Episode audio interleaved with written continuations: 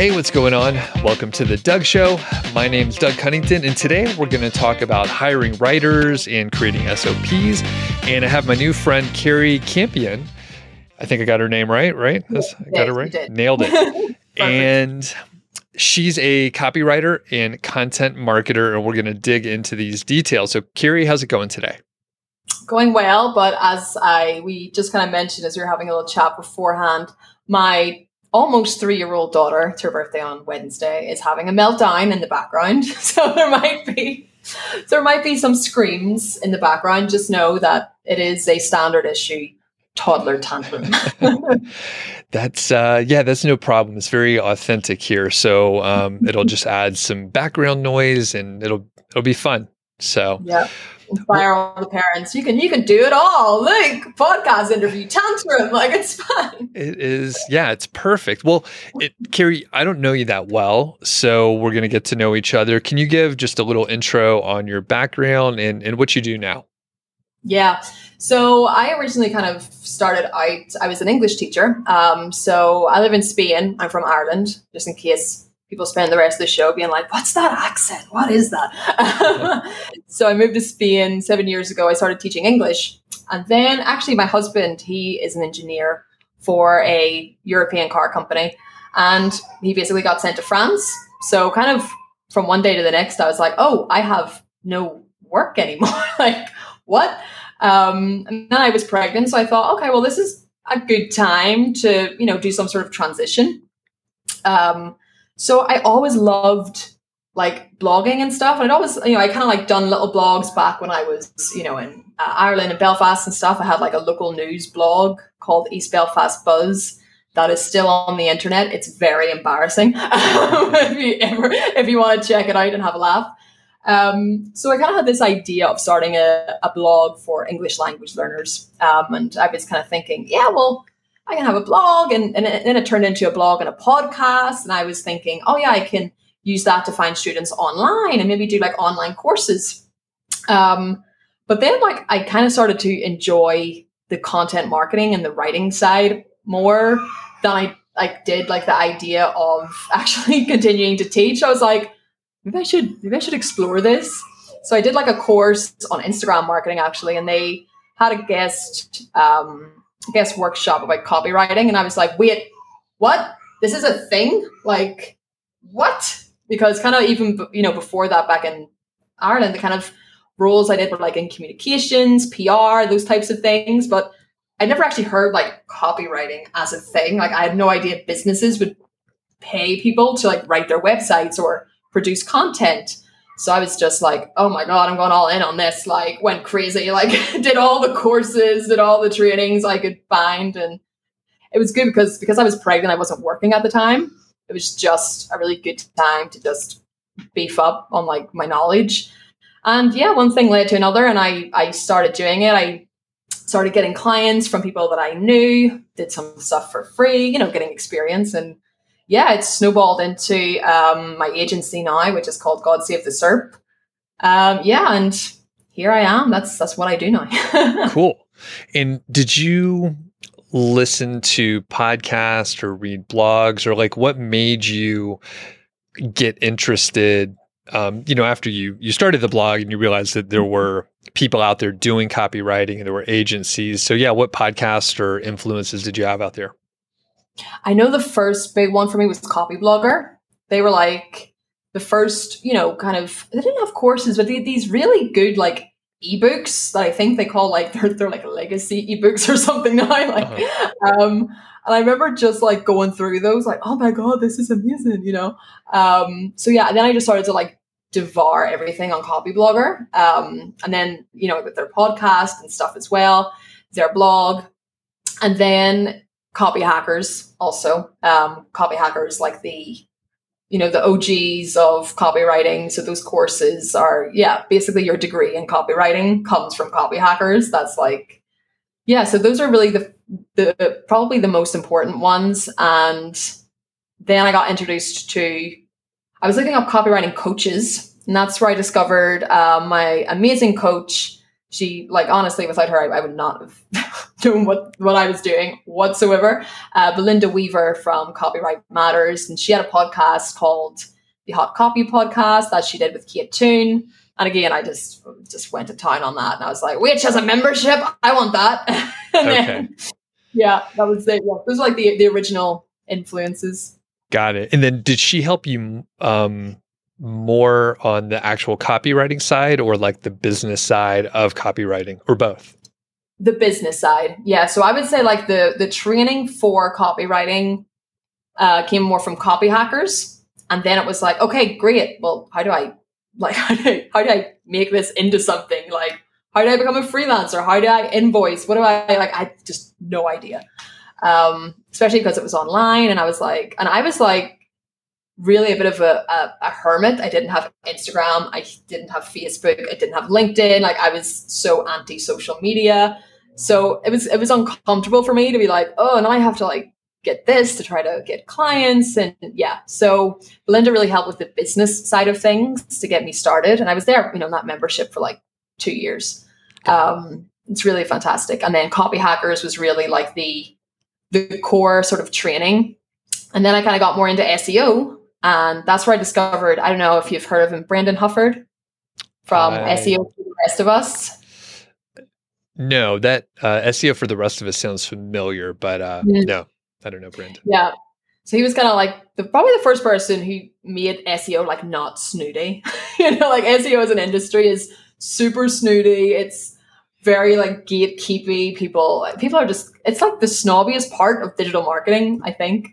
Um so yeah, he was like the first person I discovered who made it like down to earth, understandable, and just like not snooty. And that kind Gotcha. of got me started on on that path. Interesting. And I wonder, I wonder if it's not so much snooty as it's like social awkwardness. could, don't- could also be that. Yeah. Um, yeah, yeah. And a lot of them don't even see themselves as like in the digital marketing. They would almost class themselves more with like I don't know, like the developers or something. You know, there's like they, they- there's a lot of them who are like, "Ew, no, we're not like in the marketing. Like, Yeah. we're not those people. No." but they're not. Yeah, but they're like not good enough to be developers. I'm just trying to piss them off. I guess I'm just kidding all the SEOs out there. Okay.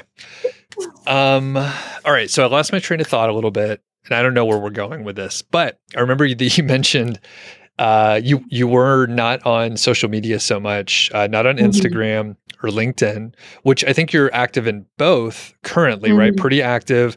And yeah, yeah. So how, why did you eventually start? Any rocks, rocky times like getting active on social media?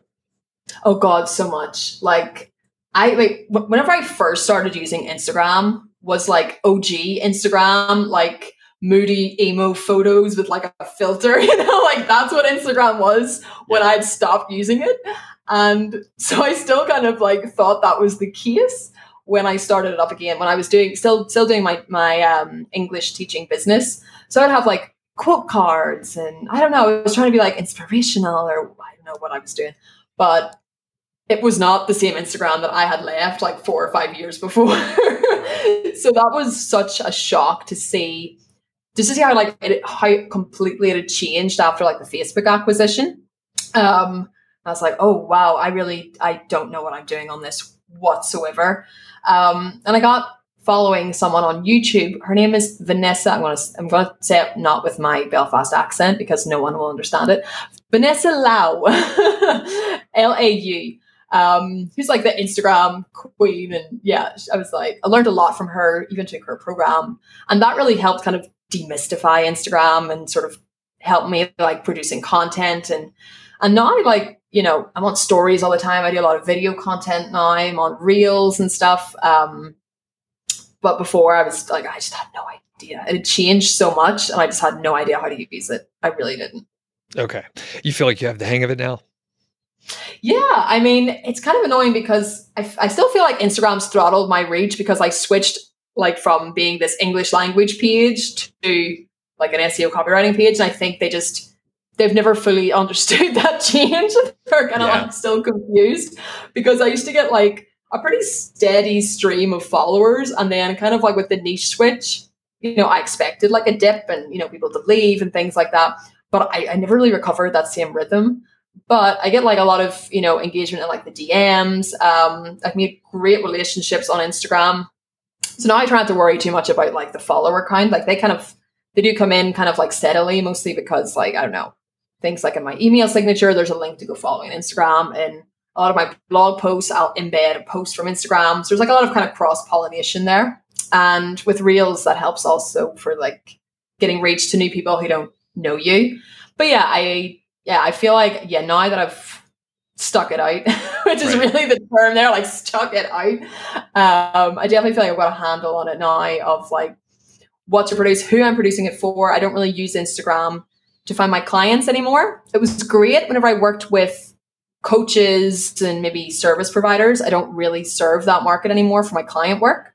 So I use it mostly to create relationships with other copywriters because I also have a community for for copywriters and a SEO copywriting course. So yeah, kind of like understanding who you're targeting as well. If you're doing like I don't know B2B SaaS, Instagram's probably not not the best platform to be on.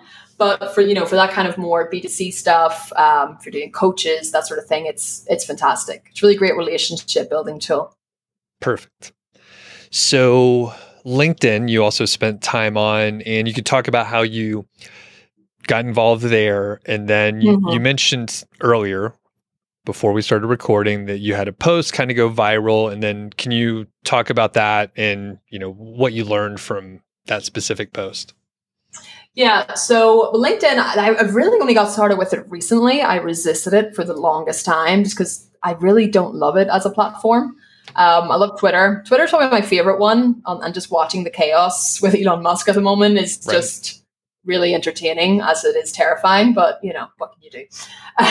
but I decided to, get, to give LinkedIn a chance because um, my that's like the only social network my husband uses as well. He was like, "Yeah, you should use LinkedIn. Like, it's better. It's more work focused. Blah blah blah blah." So I said, "Okay, whatever." Um, it, yeah, I had like lots of connection requests and stuff, so it's it's been really easy to grow a following there. I find. But you know, my posts weren't getting the most engagement because I was still like, I have no, I, I don't know what works yet. So you're always kind of testing new con, new, new content, new concepts to see what works. But um, one day I had a post just take off, um, and yeah, it was like a hot take sort of thing. Which I, I mean, I guess now, now I've kind of like done a bit more digging. I think those things do work on LinkedIn, the kind of like hot takes or whatever works on Twitter as well. But I, I, I had no idea at the time. I was just yeah. kind of writing something quite honest and it really took off. So the post was actually about um, basically if you're hiring a content writer, like I was, I said, this is a hard pill to swallow. And then I sort of explained where a lot of companies, where a lot of um, business owners kind of go wrong when hiring a content writer because just over the years like i've i've seen it. Um, and clearly like writers felt very strongly about this because um, you know it was like 14,000 impressions 28 reposts 50 comments like 256 reactions which you know that's crazy wow. numbers for me. It's usually it's like three people and probably one of them is my husband. Giving it like you know? Um, so yeah essentially it was I mean, no writer is ever going to understand your niche, service, audience, or product quite as well as you do. So, like, that's like the sort of starting point.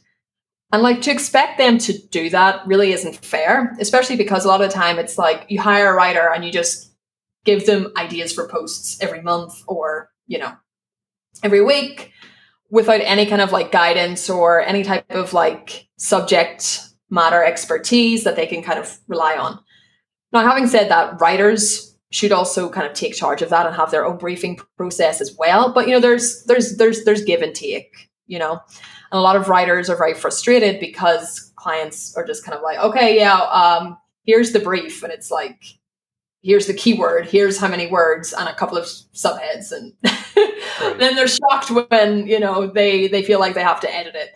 Um, so yeah, that was essentially what the post was about. Um, so like, are you making it easy for the writer to understand your unique point of view on a topic? That's a really big one because one of the things that um, people who hire writers complain about is like, oh, it, it feels a bit generic. It feels a bit, uh, and I'm like, okay, well, unless you're hiring a writer who's very specialized in that niche, they need to lean on you for those like strong opinions and arguments and things like that. Again, the writer can do a better briefing process, but you can also help them out, right?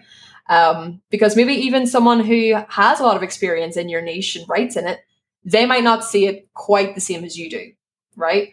Um, so yeah, are you just like firing topic suggestions at them left and right and, and expecting them to just come up with a great post in two or three days? Um, and are you able to provide them with great resources as well? You know, because if you you know your industry, you know your niche, you know who are like the people who you should be listening to, the people who create great content on a certain subject.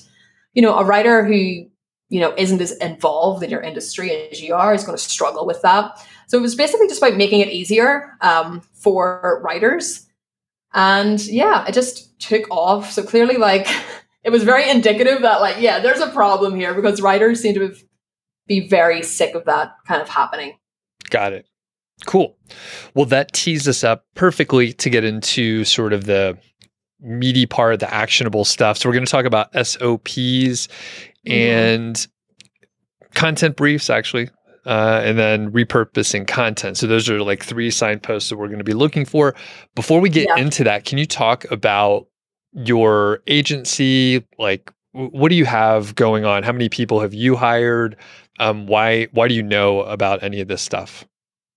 Yeah i mean so we're kind of in a transition at the moment. This is probably like one of the first times i've used agency rather than just like me.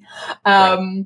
because we are we're just at that stage now where you know i literally just had a meeting with my ops manager and he was very excited because he got to create a new macro on excel to do this and that's that's his jam. So it's like, we are just slammed lately. I was like, I, I feel like like I just can't breathe. Like what what's what's going on here? So he basically built out a macro on Excel to just kind of say what our workload is per sort of week, per day, etc. To like reach our deadlines. And it was like, whoa, okay, yeah. We like I'm working so so much, like way more than you know what I would have said. So we are now kind of, you know, bringing in other writers and we've been doing that a little bit for a while for some other things. Um, and yeah, so it's, it's kind of from my experience of hiring, like I hired a video editor recently.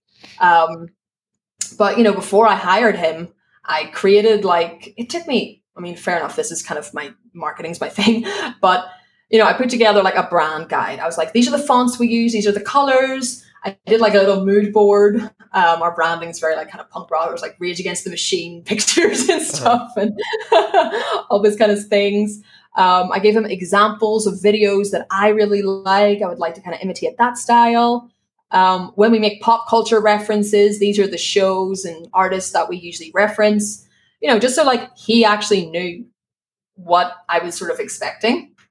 Um, because I know what it's like on the receiving end to sort of have nothing and have to spend, you know, I would spend quite a while like briefing a client trying to get these different pieces together. Um, so yeah, from my experience of just hiring, of you know being on the end of being hired, and also just from managing a community of writers.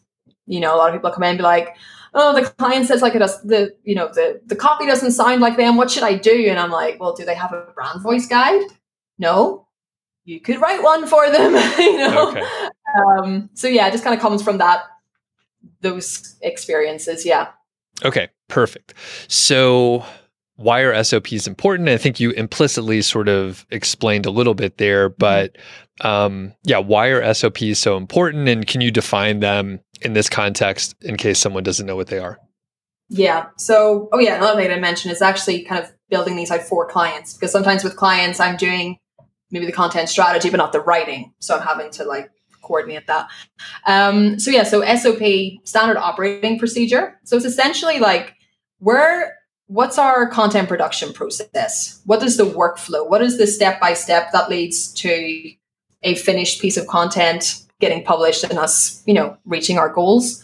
Or you know, having a review process for why we didn't. um, but essentially, it's, it's that content production process. I feel like a lot of business owners, and it's normal as well. Something you just sometimes you just don't know what you don't know, right? Um, they just kind of think, oh, I'll just like hire a writer to do four posts a month. Okay, but do you have a content marketing strategy already mapped out? As in, do you know how often you should be publishing? Do you have have you worked with like an SEO or a content marketer to come up with topics? What are those based on? Are they purely SEO? Is it is it answering um, customers' questions? Is it um, content for your existing customers as well as bringing in new ones? You know, it's a lot of things to consider before you just kind of start producing content. Um, kind of lost my train of thought there. Yeah. So there's, do you actually have a strategy in place first? That's like the biggest mistake that I see people, uh, business owners create because they think writers will just come up with topics. And I'm like, most writers aren't content marketers and they don't want to be and expecting them to be isn't fair. um, so they can kind of help you generate ideas or maybe you have an idea and they'll flesh it out for you. But that's, you know, that's probably not the best way to reach your content marketing goals. So that's the first step. Then it's okay, well, how long does it take that writer to produce those pieces of content? Because, you know, one piece of content on average might take me maybe about seven hours, like just, you know, to produce the first draft. That's just one post. So what does it look like from if you want to produce four, well, how, how are they going to get to you? Um, so how long does it take? What's the revision process? That's really important as well. You're not just going to send the first version and then, okay, nailed it, boom, put it up on WordPress or whatever. Usually there's some tweaking to be involved. Um, so what's that revision process like? How does that then impact your publishing goals? Um, who is reviewing it? Who's uploading the content? Uh, what are you doing with the content afterwards? What's your distribution? So yeah, essentially an SOP is trying to answer that and kind of create, okay, first we do this, this person takes care of that, etc., etc., until until it's complete, really. Got it. And so my background is in project management. So really like SOPs in yeah. Repeating things, having templates, continuous improvement yeah. like fits perfectly with this. And it's, you know, I did it for my corporate job. So it was kind of second nature at some point. Mm-hmm. Like, of course you would have a template. Like, why would you redo the same work over and over again for each person? it's so inefficient and you make the same mistakes over and over again instead over of improving. And over again. And then like where where is this where is this housed? Like for instance, we use ClickUp. I use ClickUp to organize everything. Everyone has their ta- their tasks assigned and they tick it off as they go. But you know, if you don't have that, well, how are you managing that? How are you, it's like that. How are you project managing that if there's no central place for you to see, okay, where is this piece of content at? When's the next one coming? What's the due date? If not, it just becomes this just mayhem. yeah, huge mess. Well, so we're hearing this, right? Um, let's say someone's fairly new, they haven't done this before. Like, when should someone try to create SOPs? Because, you know, I can see an issue, right? If someone is trying to get their business off the ground or they have a new site mm-hmm. or something like that, and they're like, all right, I have to do SOPs. Carrie said it's important, but they don't know what the fuck they're doing, right? So if they yeah. try to do it too soon, they're going to make some mistakes. So when should someone do SOPs? So I always say like try. I mean, I always I don't like outsourcing something I haven't done myself, and that and that's a helpful answer because I know not everyone's a writer. But I mean, if you're especially if you're looking to produce any kind of content based business, I feel like you should have some experience actually creating content, and just part of that is literally just documenting what you do like every single step like it, might seem super small and insignificant but just like documenting exactly what you're doing and then doing it again doing it again and then kind of reviewing and like okay well actually i can i can automate this or i can put that you know in clickup and i can do that as a recurring task so i'm not creating a new task from scratch every time so i would say just kind of doing it yourself a few times just a so you gain an appreciation for what's actually being done and so if you do start to outsource, you can kind of give people like a roadmap, like, okay, this is how we usually do it. And, you know, you at least have some sort of skeleton S- SOP. And then as well, like, I mean, leaning on a good writer as well, asking them what their process is. Like, okay, well, what do you need from me? Like, that's a really important question to ask in kickoff calls, discovery calls. What do you need from me to do your job? Right. So they might say, "Oh well, I need a brief," and then you're like, "Oh shit, I need to make a brief." Okay, well, okay, who do I talk to about making about making briefs? What uh, what do I do there? You know, um, so kind of just being prepared. So I would say, do it yourself. Document everything that you're doing. do it a few times, and then just review what what can I you know be more efficient in? Can I automate anything? You know, etc. And then when you are talking, beginning to talk to people, ask them what their process is and what they need from you to be able to do their their work. So I would say that's really the the starting points. There's a lot of things like I do in my business where I'm like, I'm doing this for the first time. I'm just going to write everything that I'm doing and then just go back and see like right. what what what was a stupid amount of time. Um, what did I estimate wrong? Because I, I, try to like estimate how long things will take as well. Um, and then I kind of look at that with the actual data that I track for my you know time tracking, and I'm like, oh wow, that was three times longer than I thought it was. Right. Okay. Perfect. Anything else on SOPs, creating them, uh, other considerations?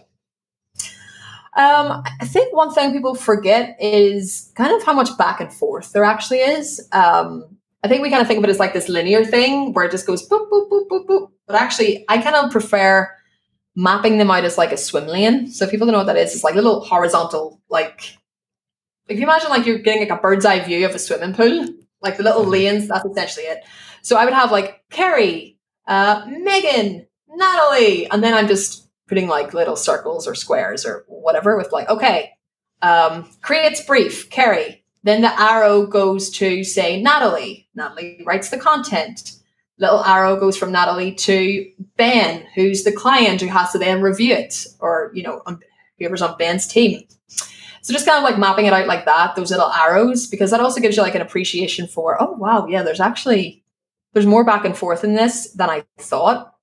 And then as well, that can help you think too, okay, well, do I have to do this? Or maybe I can have, you know, if you have a co-founder or if you have like a VA or something, or do you have anyone else on your team who might be able to take some of this stuff off, etc. So just kind of like getting an appreciation as well of who's involved and when. Because whenever you do those little swim lanes, it's like, wow, there's like a lot of arrows going back and forth here. Perfect. Yep. And people can, you know, just Google and see a swim lane diagram to understand. Yeah, I, yeah. ClickUp has a really good article on it. That's actually where I got the idea. I, I just love ClickUp and everything they do, and every. I mean, they should just be paying me at this point because all I do is just like talk them up. But but um, I, I, came across an article on ClickUp which was about using swim lanes to you know start building out SOPs or something like that. And I literally I went into ClickUp literally on the list I use with one of my clients. And they have like a little whiteboard feature. It was so ghetto it was so ghetto. It was just like me, like you know, like in Microsoft Paint, just like drawing lines and it's like using their little like squares and literally like hand drawing the little arrows between the yeah. different people. Um, but it worked, you know. And then I was like, okay, now we're going to translate that into tasks and assign the tasks to the people involved. But yeah, my, mine is really funny. I, I, do like to show people a picture of it because it's so ghetto, but it worked. Doesn't need That's to be fancy. Doesn't need to be fancy. and uh, what, what's ClickUp for people that haven't used it before? Oh yes, yeah. Thanks for that. I always talk about it like everyone's aware of this. I just I can't remember life before it, so I just take it for granted. ClickUp is a project management software. So if you're familiar with maybe Asana or Trello, it's similar, but it's better. Um, what I like about it is um, it's just kind of more organized, I think, than Asana and stuff, more because it has like a hierarchy structure. So we have like uh, spaces, which is kind of like a department. So we have a space like marketing or a space sales. Then you kind of have folders and lists with specific kind of projects and stuff. So yeah, and um, it's it integrates with everything. Like I have, for instance, a list for a client, and then I have like an embed view where I can embed like the spreadsheet where you know all their keywords and content strategy stuff is, and I have it directly there. It's like there's a doc view as well, which is basically like having Notion, but in the actual project management system. I would say it's kind of like if Notion and Asana had a baby, it might okay. be ClickUp. Which funny thing. So even though with my project management background, that was a few years ago. Mm-hmm. I have never used ClickUp. It's fairly new, right? It's just a few years old, right? Fairly new, yeah. yeah. I don't know how how old it is, but I think it's only maybe about four years old or something. I'm not entirely sure. Maybe it's older than that, but seems right. okay. Naked on the pot. And then sure. uh, yeah, so I've never never used ClickUp and Notion I've never used either. So like I'm in a spot where I'm I'm trying not to be as busy and like I use Trello. Typically I have a Trello board up there. Yeah. Uh, and you know, it's doing the job and I'm like I don't have any problems with it. So I'm just like, all right, we'll keep it simple. No need to Yeah. learn new things. Um, but do you use Notion as well? I don't kind of ClickUp.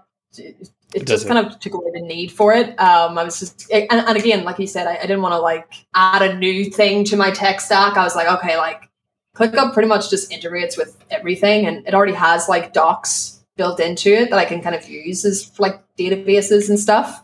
So yeah, I just I really I was like, no, if I can just get everything in one place, Right. perfect. yeah, yeah. E- even if, and I'm I'm not saying ClickUp is lacking anywhere, but sometimes just having the convenience in a simpler tech stack and not having to learn a new thing. yeah. Because some people, I mean, like Notion's a lifestyle or something. Like I don't even know what it does. I know. It is so true. Like, what is this? Like, I, I mean, I yeah, I bang on about how much I love ClickUp, but it, yeah, it's not a lifestyle. But like, that is so true. That is so accurate. Yeah, and I'm sure I'm the same way with something, but I, I don't know. So okay, cool. So people could check out ClickUp if they are looking for a new solution. Maybe it can you know work for them. Yeah, it's it's it's also it's also really cheap, which is great. Like, it's a lot. It's cheaper than Asana and Trello. So if you know you do need to maybe add people or whatever, or even even the free plan though, it's fine for most people. Like, you really don't need anything else. All right, let's let's uh, plow ahead to uh, content briefs. So you talked about it in a couple of examples earlier. So what are content briefs, and um, how can you create really good ones that are great for the writers? Yeah. So the first thing is don't just throw topics at your writers. Sometimes it feels like you're just kind of getting hit with content idea bombs, you know? Um, so generally speaking, if you can hire a content marketer or an SEO before hiring a writer, better because they can essentially build this out for you and you don't have to worry about it. Um, but essentially, I mean, for me, what a good content brief is, is apart from the basics like what keyword are we targeting, word length, um, a little bit of an overview on why you're creating this piece of content. Okay, like what's you know what's the sort of goals more or less? Educate our audience about X, Y, Z. Why is it important, etc. Um, generally speaking, what you kind of want as well is what subheadings they should be including in that. You can use a tool like Frase. That's Frase F R A S E. Frase dot I think it's Frase.io. Yeah, which you know can basically help you build out content briefs um, for SEO purposes by looking at you know top ranking articles, see what Google's rewarding, and help you kind of come up with ideas of what you should be including in you know your your subheadings, FAQs. They take that from things like Reddit, Quora. People also ask. Um, yeah, so those are it's, it's a really great tool for finding this information. But yeah, essentially you want to be including subheads, FAQs, just like the questions. You don't have to actually answer them, just more or less what what questions they should be answering. Um, not required, but handy if you can kind of create the fancy word is like semantic entities or whatever, but um, just in a more down to earth way. It's just like related keywords that they should be including in the content. So, you know, if you're talking about, I don't know, project management, well, it's probably quite natural. You're also going to say things like Kanban or swim lanes, or, you know, you're going to talk about these other topics. So that can just kind of help guide the writer as well when it comes to like optimizing for SEO. So like, okay, well, I need to make sure I'm kind of talking about this, this, this as well, just essentially to make sure that the, the article is as relevant as possible to the keyword that it's targeting. Any internal links that you would like linked to. So you can kind of create like a spreadsheet. I like to do this. It's like with internal linking clusters. So for instance, like I'm working with with one client at the moment in the language learning industry, and I'm like, okay, all of her articles about French are here. All the ones about Spanish are here, Korean, etc. So I kind of know like if you know she's got an article about learning Korean, I'm like, okay, add these internal links because they're not there at the moment. Um, so that could that can be really handy as well.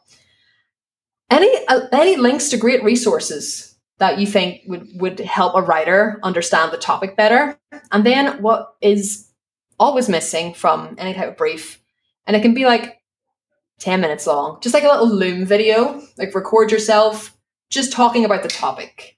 Uh, again, that's like where your unique point of view is going to come in, and the writer can leverage that in the content. Like, say you wanted the um a writer to write a piece of content about the importance of um, understanding equity splits in startups. Let's say. Um, so a really good example there. Um, it was from startups.com. Was the the guy who wrote the post was saying to give you an idea of how important this is, um, I once paid a web designer equity in my company, and every single year I have to write her a check for thirty-five thousand dollars for a shitty website she built like ten years ago. Can you imagine how much that wow. hurts? Holy cow! yeah. So I mean, yeah, ex- essentially, like having that sort of Loom video, like explaining, you know, why is this important? Why do I think this topic's important? Um, any things that piss you off about how people approach this topic? Um, yeah, because those little like tidbits, those little, you know, pieces of information can really make a piece of content super interesting. Like I remembered that, like, you know, that $35,000 check every month or, or every month, every year. And I was like, that was a really great, like, yeah, piece like a little nugget there. So adding things like that can really bring your content to life and it can just help the writer do that. Okay. And how long should a content brief be? And you could give a range, I'm sure it varies, but yeah, the the text part aside from the video that you just mentioned. I mean, I think it's important that it's a brief and not a long. right. Even though like, I did just kind of describe a lot of things, but text wise, that, that's not really that much. Um, because you also don't want to like dictate too much to the writer because you you know you're trusting them to you're you're you're, you're giving them the skeleton and just giving them like a structure and then trusting them with the rest. Like I, you know, I, I they know what to they would know what to put in an intro and a you know conclusion. If you have you know like under a subhead, maybe you can write like a sentence or two about what they should cover. But more or less, I try to make that part as bare as possible because that's like okay I'm, I'm, I'm trusting the writer to do their job here. I'm just giving them the structure and some pointers. But essentially yeah i as brief as possible. I really okay. have like a one point um, in, in mind. I've just say try not to like elaborate too much and say like in this part make sure you talk about blah, blah, blah.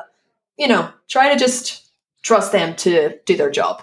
Got it. So one page is probably sufficient most of the time. Like it should almost yeah. never be longer than a one pager. Yeah, that's yeah, that's probably solid. Yeah, like a page, page and a quarter, you know.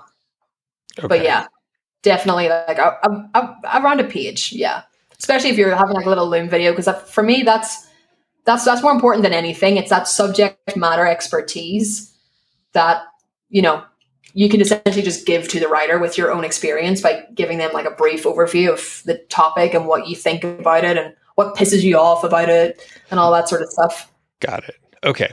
And then do you happen to have like any kind of results to share like before using content briefs or after? I don't know if there's any kind of valid thing, but it's it'd be great if you had any examples. No, oh, I really don't, unfortunately. Okay. Um, okay. Yeah, no, it's it's always just been kind of qualitative, you know, like right, like oh yeah, this is this is great, thank you, that made it so much easier. You know, it's it's that kind of stuff rather right. than we were ranking here, and after recent content briefs, we shot up. I, I don't really have anything like that, unfortunately. Yeah. And I think it's it's, it's almost like um, you know, if, if you're not getting, if you're as a writer, if you're not getting content briefs and you have to spend all this time like trying to do research and you are guessing you know, your yes, best. Yeah. And, and, it just adds, adds more time as well. Like you're, I mean, you're, you're always going to spend an X amount of time doing research, of course. Like maybe as well, one thing I, I like to do is um, request maybe quotes or you know things from other subject matter experts, which is great because if you can, if they're not direct competitors, obviously, but if you can get a quote from say someone who's a bit of an influencer in that sort of niche, that, and then you share the article with them you've like linked to their site. You can say, "Oh, thank you so much. Included your contribution. I really appreciate it." Then they're going to share it with their audience as well. So that's also a really nice thing to leverage if you're, um, yeah, if you're writing content, trying to get other opinions involved and things like that. Okay. Anything else for content briefs before we move on to repurposing content? I don't think so. No, I think just, yeah, really it's about providing structure, providing that subject matter expertise that will really you, you'll you'll you'll notice a difference because you can say that it's it's your opinions, not maybe what they're getting from Google and having to kind of guess like maybe this is what he agrees with. I don't know. Right. um, giving them the skeleton, giving them subject matter expertise, and then stepping back and letting them do their job at that point. Perfect. Okay, let's talk about repurposing content. And yeah, I'll just kind of open up like what's repurposing content? How have you seen it done effectively? Yeah, so I mean, repurposing content is essentially you have usually a piece of longer form content, say it's a YouTube video, say it's a podcast, say it's a blog post, and you essentially cut it up and turn it into little mini bite-sized versions of that content. Um, not always. I mean, you could, for instance, with a podcast episode, then write a blog post that goes with it, etc. But generally speaking, it's getting more mileage from your content, um, resharing it on different platforms, taking you know certain sections and hooks and ideas out of it, and using it across different different platforms and in different formats. Okay, perfect. So, can you tell us, you know, how to do this? And you could just pick an example going from, you know, one format to another.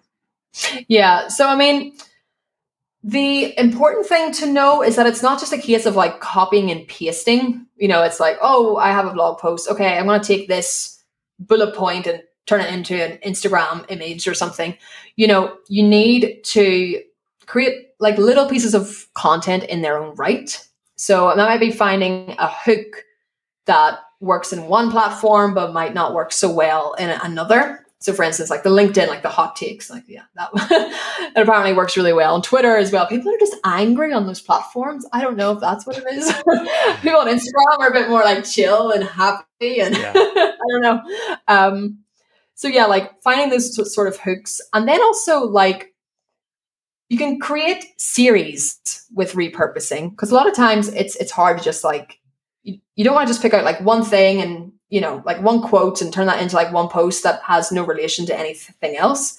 A really nice way to actually build engagement when you're repurposing is to create like a series. So, for instance, um, I so I can't remember who did this really well, and I was like stealing this because they did it in their newsletters, and I would like really look forward to the next newsletter. I was like, oh, this is so good. I'm making sure I steal this. So, say like you've written a post um, about something and you send like a newsletter. You introduce the topic. Say you introduce like the problem that you know not having this solution creates, and then sort of say like, "Come back tomorrow, and I'm going to tell you." how to fix this problem you know so you're identifying with their problem you're showing like yeah i know this is a nightmare blah blah blah blah but what if you know you could say and then you introduce like the result that they want come back tomorrow and then I'll share it with you.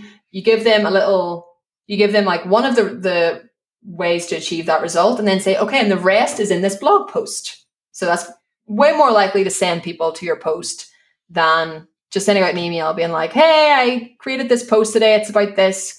Go check it out. You're creating that anticipation.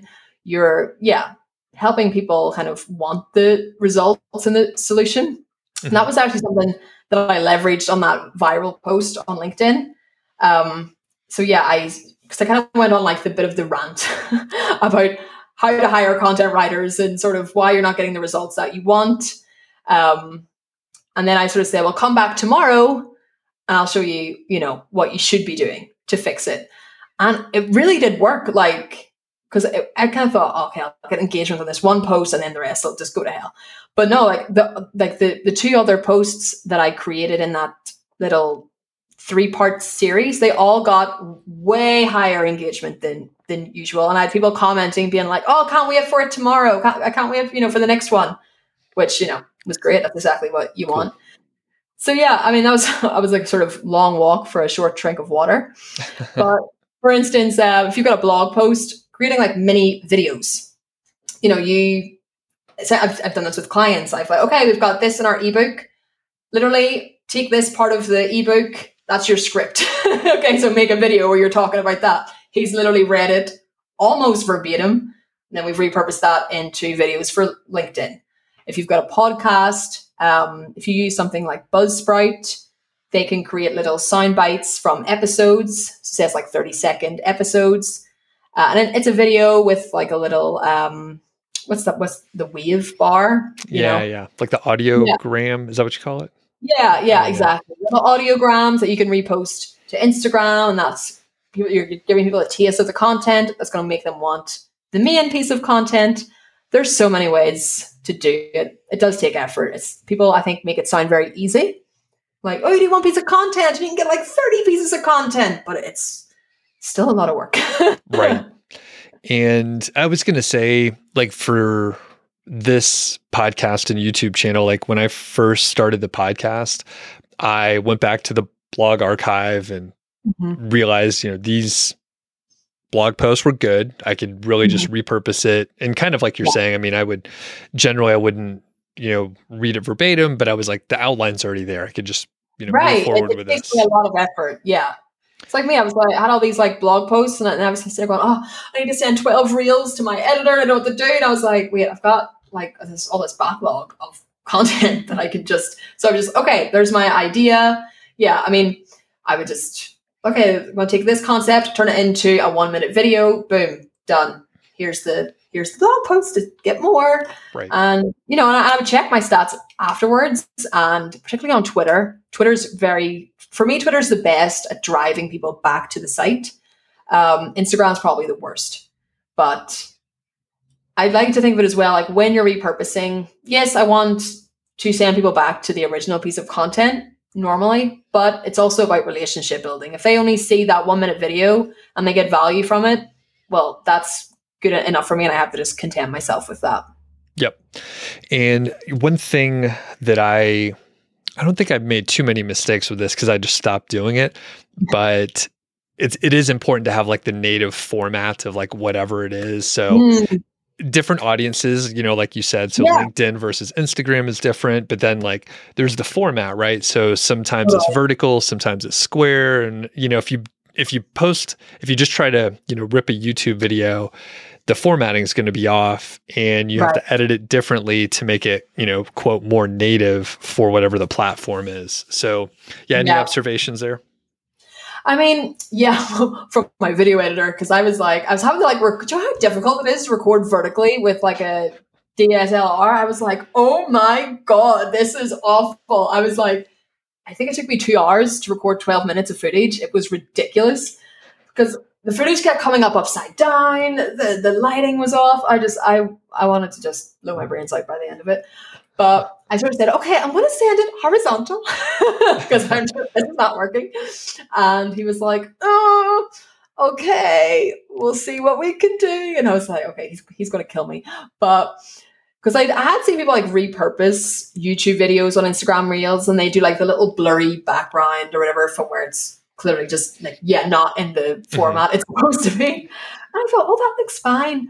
He was like, yeah, but the problem is like, look how much I have to zoom up in your face to like make it oh, yeah. even that. And I was like, okay, yeah, I'll record it vertically, fine. And I eventually, the setup was ridiculous. It was stacked on books and all sorts. The camera it was, yeah, not a professional setup at all. Yeah, I was gonna say I'll have to show you my little uh, setup here. I, I I don't record any vertical, but I could just like turn the. Uh, I have a ball head uh, tripod, so I could just like turn it vertical. This and is why because I was like, I'm going to break my camera trying to do this because it's, it's just not stable at all. I don't even know what you had to do. Yeah, you had to like set it in a pillow and like strap it down or something. Yeah, it was. It was. I, I even do have a tripod, but it was just. It can't really bear the weight of my camera either, so I'm just like, oh god, it was just it was yeah. not fun for me. It was not fun yeah. for me. okay. Any other tips on repurposing content? Yeah. Uh, so one thing I like to do with my clients is we create like a kind of document once a piece of content is published. Um, we just kind of come up with that. We come up with with copy for email promotion. We come up with copy for social media posts. Um, that's pretty much it. That's all the type of copy there is. Uh, but yeah, maybe like a LinkedIn article from like one part of it. Um, so yeah, essentially, if you kind of have like a backlog as well of some articles, and you're sort of like, oh god, I don't want to post on social media. Like literally go through it and just see like, okay, I'm going to have a section in a Google Doc for like Instagram captions or LinkedIn posts or Twitter threads and just like start pulling it from there. You'll have to edit it a little bit because like we said, you don't just pull it sort of verbatim for different platforms, but you've got a pretty good head start. I think it takes me about maybe two and a half hours every time I, I look at a post and sort of come up with um, captions and things from it. But some people are sitting on so much content and they're like, what do I post on social media? I just don't know. And you're like, haven't you got like 30 blog posts in there? like, just go back, look at them, and just have a document for each one and schedule it all out on, you know, later. Especially LinkedIn's particularly easy because, you know, with Instagram, you need an image or a video. But Twitter and LinkedIn, it can just be text, mm-hmm. you know. So, yeah, definitely if you have like some backlog already of articles, like just start creating those those little docs and yeah, just creating content out of it. Perfect. All right.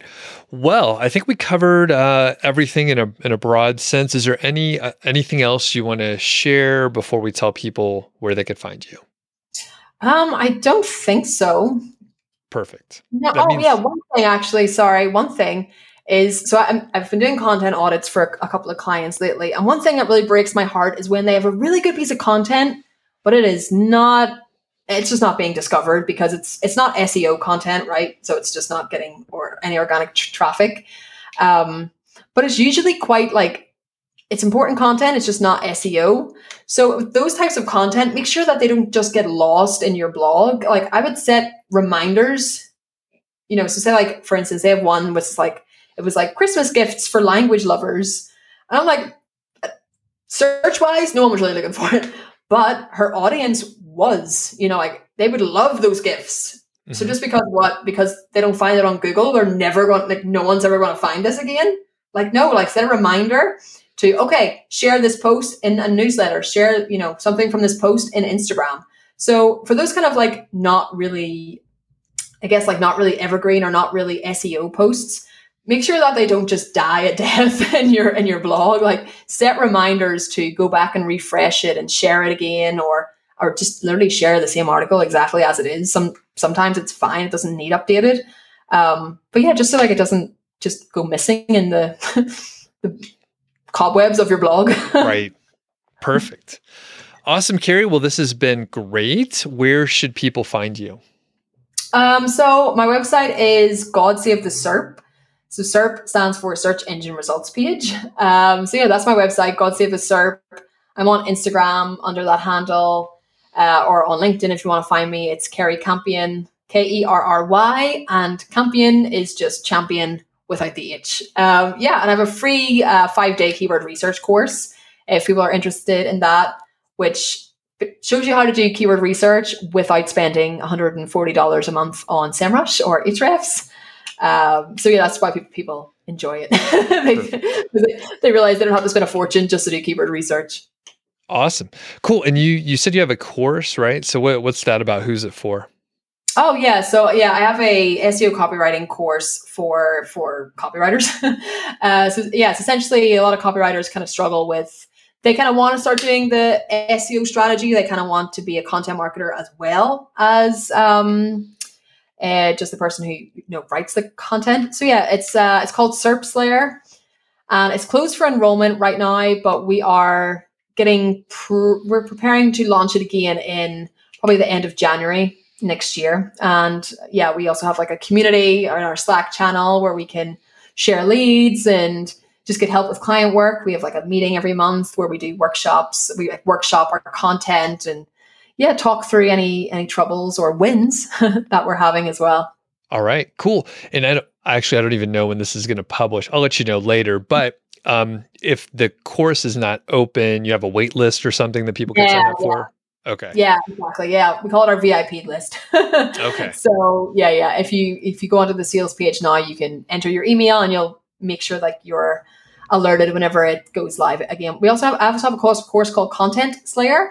Um, so it's like a kind of mini version, which is kind of for everyone. So it's about creating content. We kind of divide it into these pillars: content to build links, content that generates sales, um, content, like or to get found in search.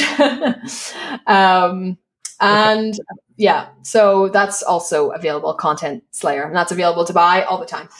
Perfect. All right, we'll link up for all the stuff so people can find it. And uh, thanks again, Kerry. Thanks for having me. It's been really fun.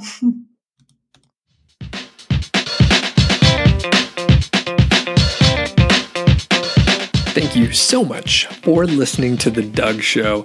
I really do appreciate it. I mean, I'm just sitting here at my computer recording stuff, and uh, you're listening to it, and I think that's awesome. If you enjoy the show and you know someone who maybe would be interested in it, please let them know. I think it would be fantastic if you help spread the word. If you are not signed up for the Niche Site Project email list, well, you're in luck. All you have to do is go to nichesiteproject.com, click the green button, enter your name and email address, and I'll send you a bunch of cool stuff about affiliate marketing, productivity, including all my templates. If you happen to not be subscribed to this podcast, please do subscribe and don't forget I welcome your questions. So you could send uh, your emails to feedback at doug.show. I got that really cool domain, doug.show. That's it. So feedback at doug.show. Or I'm going to leave my voicemail number in the show notes. So all you have to do is give me a buzz, leave a voicemail, and then I'll potentially put you on the air. So looking forward to it, and we'll catch you next time.